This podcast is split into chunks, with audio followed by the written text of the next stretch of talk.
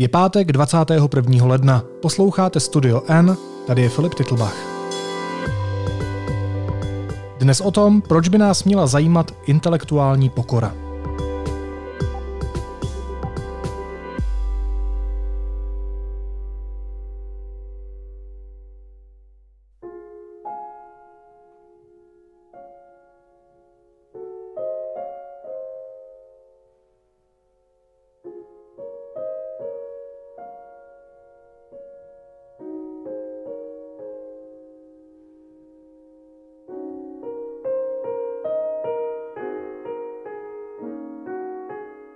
Způsobů, jak definovat intelektuální pokoru, existuje několik. Nakonec se ale všechny shodnou v následujícím. Jde o schopnost přiznat vlastní omylnost. V čem přesně intelektuální pokora spočívá? Jací lidé ji nejčastěji disponují a proč bychom nad ní vůbec měli přemýšlet? Budu se o tom bavit s Karolínou Klinkovou. Karolíno, vítej. Ahoj. Ahoj, Filip.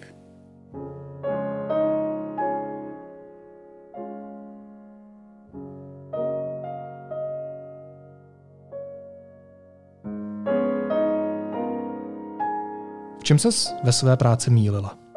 To je dosť podpasová otázka toto.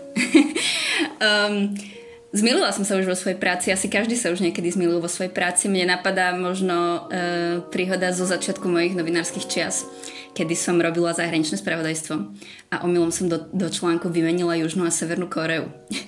a on ten, článok, on ten článok fakt vyšiel ako iba na webe, takže to nebol až taký nejaký problém, rýchlo sme to zmenili, ale toto napríklad sa mi stalo, to si pamätám. Alebo som písala nekrolog o nejakom športovcovi a vymenila som americký futbal a európsky futbal. Uh, to bolo niečo podobného charakteru ale keď sa zamyslím, akoby už keď som mala viac skúseností a nerobila som už takéto vyslovene proste blbé chyby, keď napríklad dodnes, keď robím nejaký rozhovor a potom si čítam ten prepis alebo proste rozmýšľam nad tým, ako som ten rozhovor mala viesť, tak mi hoci kedy napadne, že mala som mať niečo lepšie narešeršované. Alebo že som mohla tomu respondentovi nejak skočiť do reči a nejak, nejako proste usmerniť iným spôsobom. A čo sa týka nejakých mojich takých dlhších textov, ktoré ja teraz uh, väčšinou píšem, tak sa mi veľmi často stane, že do nekonečna rozmýšľam nad tým, či som zvolila správnu štruktúru toho textu, či som to nemala vlastne celé odrozprávať nejakým iným spôsobom. Uh, a mne veľmi teda záleží na tom, aby ten text bol vlastne pekný, čítavý. Takže ja toto dokážem robiť fakt až e, na úrovni vied, či som nejakú vetu nemohla proste napísať krajšie. No to je, to je niečo, čo ja som schopná robiť do nekonečna. No, takže asi to sú také nejaké moje uh, omily, chyby, ktoré robím pri práci. Ty, ty si spravil už niekedy nejakú chybu pri práci? Já, já mám pocit, že jsem uh, sám jeden velký omyl. To znamená, že pojďme nerozebírat jednotlivé části, pojďme zůstat u téhle obecné odpovědi. Ale já se tě ptám na tu otázku, uh, protože na úplně stejnou otázku se ptala před pár lety německá psycholožka Julia Rohrer, uh, položila ji svým kolegům, když se stala vedoucí výzkumného týmu evropských a amerických psychologů, kteří se rozhodli proskoumat, jak snadno, anebo jak obtížně uznávají své chyby vědci samotní. Jaký odpověděli oni? Na co ona přišla? Ona sa, ona oslovila najmä teda, ona je psychologička a oslovila kolegov práve z odboru. Takže do toho výskumu sa za, zapojili odborníci e, psychológovia, z rôznych proste od, e, oblastí tej psychológie. Ale napriek tomu, že vlastne mali rôzne to zákulisie, venujú sa trošku iným témam, tak tie omily, ktoré vlastne oni spravili vo svojej práci, ku ktorým sa priznali, boli vlastne veľmi podobné. Boli to napríklad chyby ako zlé nastavenie metodiky pri výskume. Že si spätne uvedomili, že možno mali voliť úplne inú metodiku, ako zvolili. Alebo to bola nesprávna dedukcia. Vydedukovali niečo inak, ako bolo naozaj. A potom sa tam ešte opakovalo, um, opakoval omyl, že si nevedomky vlastne so svojimi dátami, ktoré nazbierali, zachádzali tak, aby potvrdzovali hypotézu, ktorú si oni sami stanovili. A až spätne si uvedomili, že, že možno až tak príliš vlastne neskúmali, ale iba vlastne im išlo o to, aby potvrdili niečo, čo si už sami mysleli. No a byl to pro ně, pro ty vědce, bolestivý moment přiznat své vlastní omily ve své práci? To je asi otázka, ktorú by sme sa museli pýtať priamo, priamo ich, a rovnako aj na dôvody, prečo vôbec do toho projektu išli. Pretože asi, asi každý z nás proste zažil už situáciu, kedy si uvedomil, že sa mýlil, že, že proste veci sú inak, ako predpokladal. A to nie je ľahký moment. Ani v našich osobných životoch a už vôbec nie v našich pracovných životoch. Keď tie chyby priznáš vlastne pred svojimi kolegami, priznáš ich verejne, je z toho nakoniec nejaký výstup vedecký ďalší, Takže já se domněvám, že to nemohl být uh, lehký moment pro nich. A proč to není lehký moment? Proč to není považováno za úplně běžnou součást lidského života, když víme, že lidé chybují, že lidé dělají omily?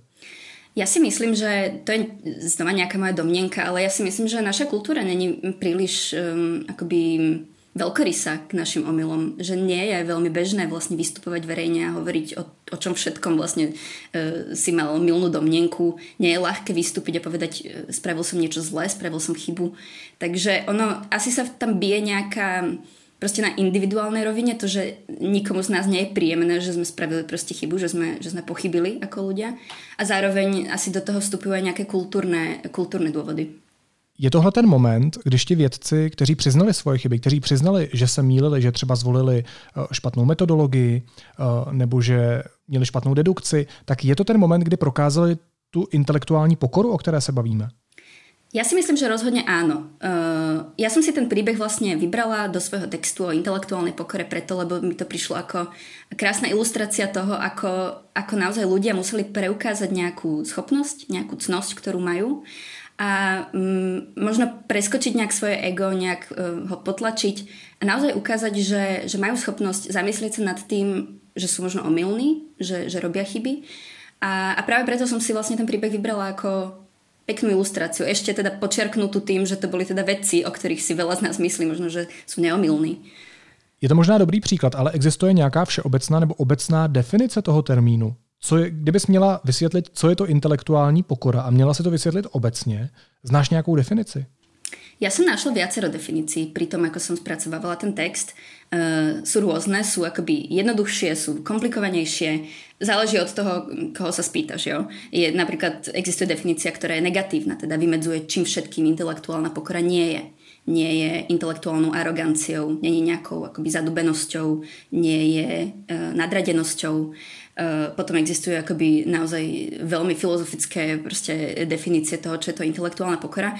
Ale ak by som to mala nejak úplne zjednodušiť, tak v normálnej reči, tak um, pod intelektuálnou pokorou si vlastne môžeme predstaviť uh, schopnosť priznať si vlastné omily. To je vlastne asi najjednoduchšia, najjednoduchší spôsob, ako to celé vysvetliť. Je to schopnosť uvedomovať si, že, um, že omily robíme, že, že je to vlastne bežná vec. Priznať si, že dôkazy, na ktorých vlastne staviame naše úsudky, sa môžu míliť že, že, že ani tie nemusia byť omylné, mm, že môžu mať nejaké limity. A takisto je to schopnosť uvedomiť si, že možno mm, my sami nemáme mm, dostatočnú kapacitu na to, aby sme tie dôkazy vyhodnocovali správnym spôsobom.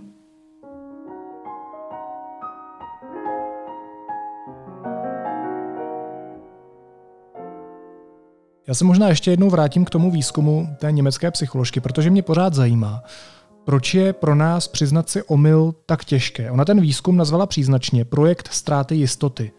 Nakolik třeba souvisí naše přesvědčení o vlastní pravdě s nějakou životní jistotou, s nějakým spolehnutím se sama na sebe? Ono asi je, asi je normálne, že všetci z nás uh každý z nás vlastne vo svojom živote vystupuje tak, ako by bol neomilný. Pretože keby si mal vlastne spochybňovať každé jedno rozhodnutie, ktoré urobíš, tak si do normálneho života absolútne nepoužiteľný. Uh, tvoje dennodenné rozhodnutia sa proste uh, odvíjajú od toho, čo si myslíš, že je správne, od toho, čo si myslíš, že je najlepšie riešenie danej situácie. Takže keby že do nekonečna spochybňuješ, či je všetko z toho ako dobrý krok, tak, tak sa nepohneš z domu a vôbec nič vlastne uh, nedokážeš urobiť. Takže je vlastne asi pochopiteľné, že, že sa v našich životoch správame tak, ako by sme mali vždy pravdu, ale minimálne ako nejaký myšlenkový experiment a ako nejaký mm, pokus preskúmať uh, svet a vôbec seba samého, asi, asi je fajn zamyslieť sa nad tým, ako na tom sme s našou intelektuálnou pokorou. A jak na tom jsme? Jací lidé nejčastěji intelektuální pokorou disponují? E, to je otázka, ktorej sa výskum hlavne v posledných e, desiatich rokoch e, venuje pomerne intenzívne. Um, vedci vlastne uvádzajú viacero charakteristik, ktoré, ktoré ľudia, ktorí disponujú vyššou mierou intelektuálnej pokory, majú tiež. Napríklad si menej pravdepodobne povedia, že počuli o nejakej úplne vymyslenej historickej udalosti, ktorú im povieš. Robil sa proste experiment, povieš úplne vymyslenú historickú udalosť, ak má človek dostatok intelektuálnej pokory alebo vyššiu mieru intelektuálnej pokory, tak ti nebude tvrdiť, že o nej počul. To je možno taký akoby vtipný príklad, ale sú to, sú to schopnosti, um, ochotnejšie počúvajú napríklad opačné názory, ochotnejšie sa zaoberajú dôkazmi uh, pri tom, ako si formujú uh, nejaký svoj úsudok. Uh, väčšinou sú zvedavejší, väčšinou majú väčšiu motiváciu učiť sa. Uh, Ďalej je tu potom taká akoby vzťahová úroveň celej tejto e, otázky a to je to, že menej emotívne napríklad reagujú na to, keď im niekto predostiera, predostiera opačný názor.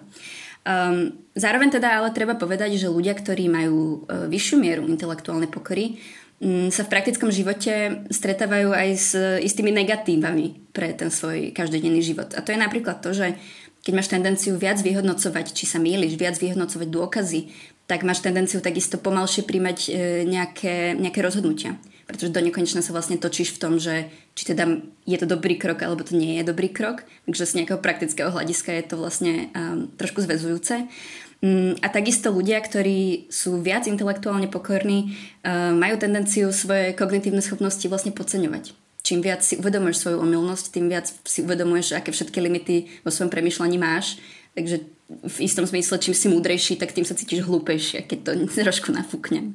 Tohle je hrozně zajímavý, co říkáš, ta, ta negativa. Mně se hned zmotňuje uh, před očima jeden konkrétní člověk a mám kolem sebe některé lidi, kteří jsou vysoce inteligentní, nadprůměrně inteligentní a občas naopak právě padají a nenazval bych to pokorou, ale až do určité fáze, kdy si myslí, že nemůžou mít pravdu nikdy že nejsou schopní nikdy popsat celistvě nějaký problém, o kterém chtějí mluvit, eh, protože to je pro ně až tak limitující ta představa, v čem všem se můžou mílit, eh, kolik toho ještě nevědí, protože právě oni, tihle inteligentní lidé si uvědomují, jak je vědění komplexní, že má svoje hranice, uvědomují si svoje možnosti pobrat nebo nepobrat určité penzum informací. Tak ne, neubližuje to tady v něčem? Mne napadá tiež jeden konkrétny človek, možno nám napadá aj ten istý, neviem. um, je to človek, ktorý, ktorého považujem za proste najmudrejšieho človeka v mojom živote. Uh, a zároveň je to človek, ktorý z, ako z mojej skúsenosti preukazuje najviac, na, na, najvyššiu mieru vlastne nejakého pocitu omylnosti, schopnosti premyšľať naozaj v kontexte. Um, áno, keď sa vrátim k tej otázke, určite áno. Je to asi pochopiteľné, že, že ľudia, ktorí dokážu vlastne svet vnímať v viacerých odtieňoch, proste komplexnejšie, tak, uh, tak si dokážu aj oveľa hlbšie uvedomovať vlastné chyby. Asi, asi naozaj, keď, keď nedokážeš ten svet vnímať um, v tých všetkých odtieňoch, tak sa ti žije v istom smysle jednoduchšie. Možná i naše posluchače napadne, o kom mluvíme, protože pokud si myslíme toho samého, tak ten už se tady několikrát objevil. Myslím, že jo. Myslím, že kto počúva Studio N, tak asi, asi vie, o kom hovoríme.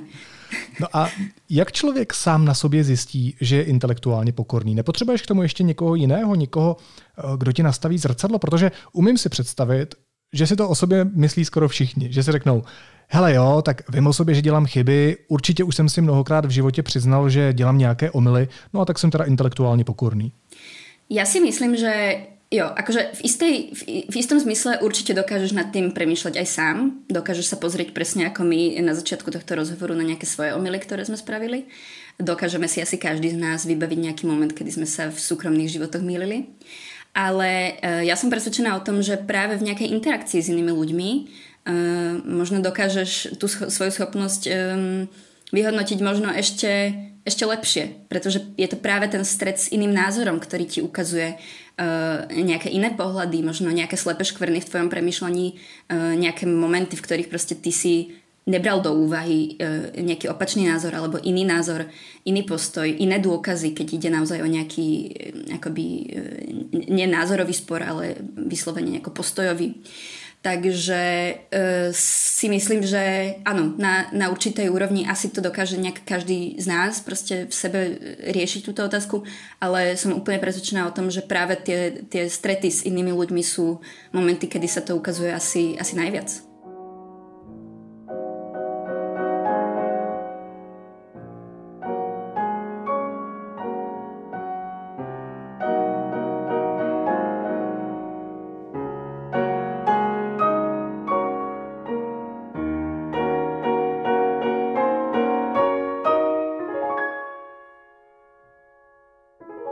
Čemu je to vlastně dobré? Nejenom mentálně, ale třeba i prakticky pro mě samotného mít vysokou míru intelektuální pokory? Na toto ti môžem dať možno dva argumenty. Jeden argument je veľmi taký, povedzme, filozofický, epistemologický a to je ten, že um, už len to, že premýšľaš nad tým, aká je tvoja miera intelektuálnej pokory, alebo čo to vlastne je intelektuálna pokora, sa približuješ ku nejakému lepšiemu pochopeniu sveta. To, že sa zaujímaš o veci, ktorým nerozumieš, to, že bádaš niekde vo vodách, v ktorých si nesi istý, tak už len to je vlastne dôkaz toho, že, že robíš nejaký krok do, do nejakého neznámeho sveta, že sa snažíš pochopiť proste svet komplexnejšie, ako si to robil doteraz. Komu by ale tento argument e, zo sveta proste teórie poznania e, nestačil, tak je tu aj niekoľko e, praktických, praktických dôvodov pretože intelektuálna pokora, jasné, je to nejaký akoby filozofický pojem, alebo proste pojem z, zo sveta filozofie, lomitko, psychológie, ale už sa skúma naozaj aj z tých praktických príčin.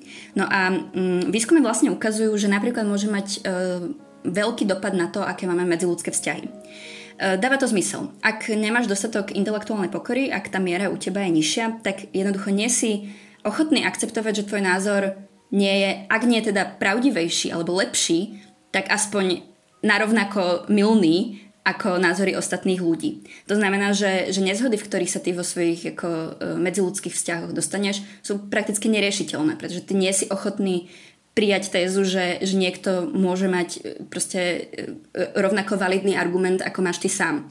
Vtedy diskusia absolútne končí. A, a týka sa to úplne všetkých medziludských vzťahov, či už ide o partnerské vzťahy alebo pracovné vzťahy. Mm, výskumy vlastne ukazujú, že mm, pri partnerských vzťahoch, e, čím vyššia je vlastne miera intelektuálnej pokory, tak tým šťastnejšie je to partnerstvo. A keď som spomínala tú prácu, tak napríklad sa stáva, že keď postupíš vlastne v pracovnej hierarchii, si teda nejakým šéfom e, a nemáš dostatok intelektuálnej pokory, tak máš oveľa väčší problém príjmať nejaké dobré nápady možno svojich podriadených, svojich zamestnancov. A vtedy vlastne to limituje aj ten, aj ten pracovný výkon, pretože ten zamestnanec ti môže dať ako výborný nápad, ale ty si povieš, že to je hlúposť a uh, odmietneš ho. Proste dáš ho dole zo stola. No a potom je tu ešte jeden rozmer uh, praktické, praktického charakteru a to je celospoločenský rozdiel. Nedávno vyšiel uh, jeden výskum, ktorý sa zaoberal teda intelektuálnou pokorou a bol to výskum, ktorý skúmal uh, nejakú koreláciu medzi intelektuálnou pokorou a, a vierou v dezinformácie. Eh, skúmalo to konkrétne mm, situáciu vlastne viery v dezinformácie ohľadne pandémie. Vtedy sa vlastne ukázalo, ten výskum naznačil, že tieto dve veci korelujú. Čím máš vlastne nižšiu mieru intelektuálnej pokory, tak tým si náchylnejší uh, akoby veriť uh, dezinformáciám ohľadom pandémie koronavíru. Takže Tuto to naozaj prestáva byť nejakým úplne abstraktným pojmom zo sveta filozofie a naozaj sa to stáva vlastne celospoločenským problémom, pretože ako viera v dezinformácie napokon ovplyvní celú spoločnosť. No a dá se intelektuální pokora naučit? Nebo je to dané geneticky, eh, přírodou, nelze to příliš ovlivnit? A nebo je to eh, míra všeho? Momentálny výskum sa domnieva, že je to akási kombinácia eh, výchovy a a vlastne nejakých, nejakých faktorov, ktoré máme geneticky dané. Je to, je to kombinácia proste dedičných rysov a toho, aké, aké máme okolie a v akom okolí sa proste pohybujeme.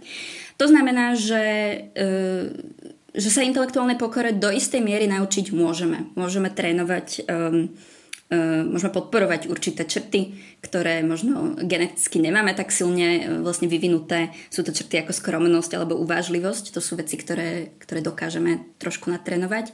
Ale áno, je tam potom nejaký, nejaký dedičný predpoklad a sú tam nejaké akoby limity toho, ako veľmi vlastne s tou pokorou uh, môžeme alebo nemôžeme vlastne rásť.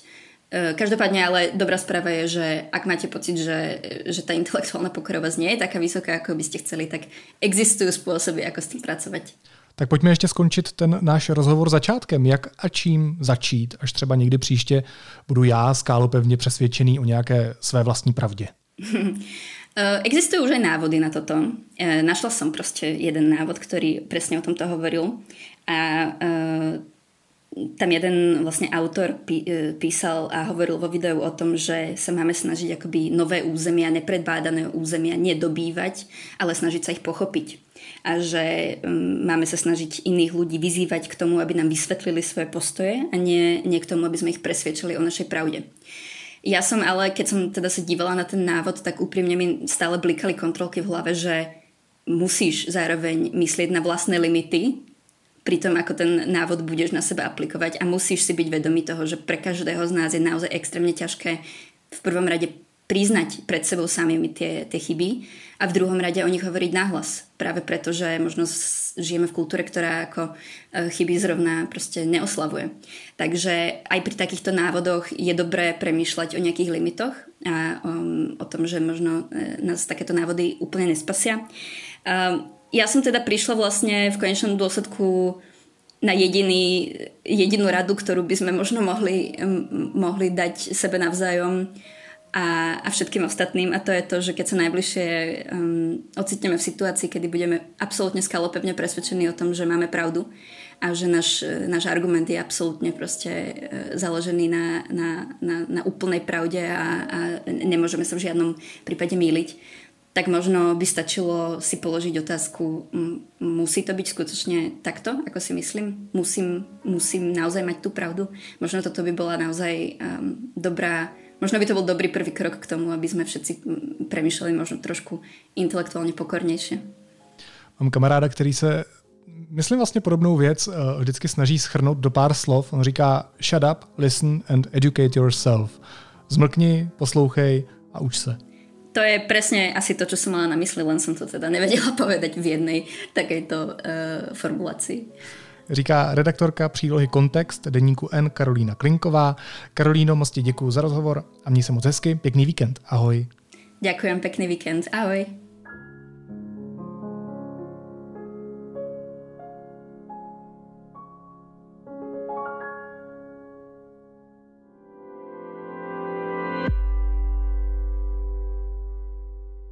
Následuje krátká reklamní pauza. Za 15 sekund jsme zpátky. Chcete investovat do nemovitostí, ale nemáte na účtě miliony? Vyzkoušejte Investown, který používá už 30 tisíc spokojených klientů. Investown je bezpečné investování do nemovitostí pro každého a už od pětistovky. A teď už jsou na řadě zprávy, které by vás dneska neměly minout. Česká vláda příští týden rozhodne o poslání dělostřelecké munice Ukrajině. Cituji, Ukrajinci by si zasloužili rozhodovat sami o svém osudu, říká ministrině obrany Jana Černochová. Vláda Petra Fialy chce vystoupit ze dvou postsovětských bank, v nichž má Česká republika od dob komunismu podíly. Banky jsou podezřívané ze špionáže, praní peněz a varovaly před nimi zpravodajské služby. K vystoupení z jedné z nich se zavázala už předchozí vláda, krok ale nikdy nedokončila. Ministerstvo financí ve své aktualizované předpovědi ekonomického vývoje pro letošní rok počítá v rozpočtu se 60 miliardami v příjmech navíc. Rakouští poslanci schválili povinné očkování proti COVID-19. Mělo by platit od 1. února a vymáhat se má u všech dospělých od poloviny března. Pro zákon byla i část opozice. Zákon ještě musí schválit horní komora parlamentu a populární facebookový profil falešného Jiřího Ovčáčka oznámil konec činnosti. Během osmi let parodoval vyjádření mluvčího hradu. V roce 2018 získal křišťálovou lupu v kategorii One Man Show.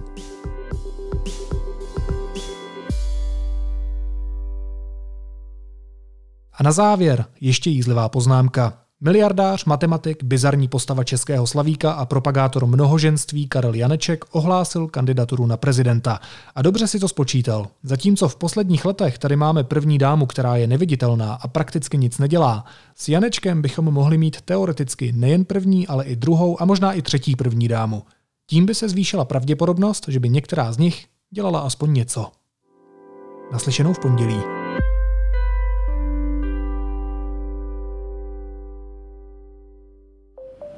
Když se v noci proplétám ulicemi jako paprsek světla, píšu tramvají příběh města. A všichni, kdo spolu se mnou udržují jako dokonalý stroj v chodu všechny tramvaje a autobusy a metro, tuhle krev metropole jej píší se mnou. Společně vozíme všechny tam, kde mají být. Společně udržujeme město živé. Jsme dopravní podnik hlavního města Prahy a naše práce je vášeň na celý život.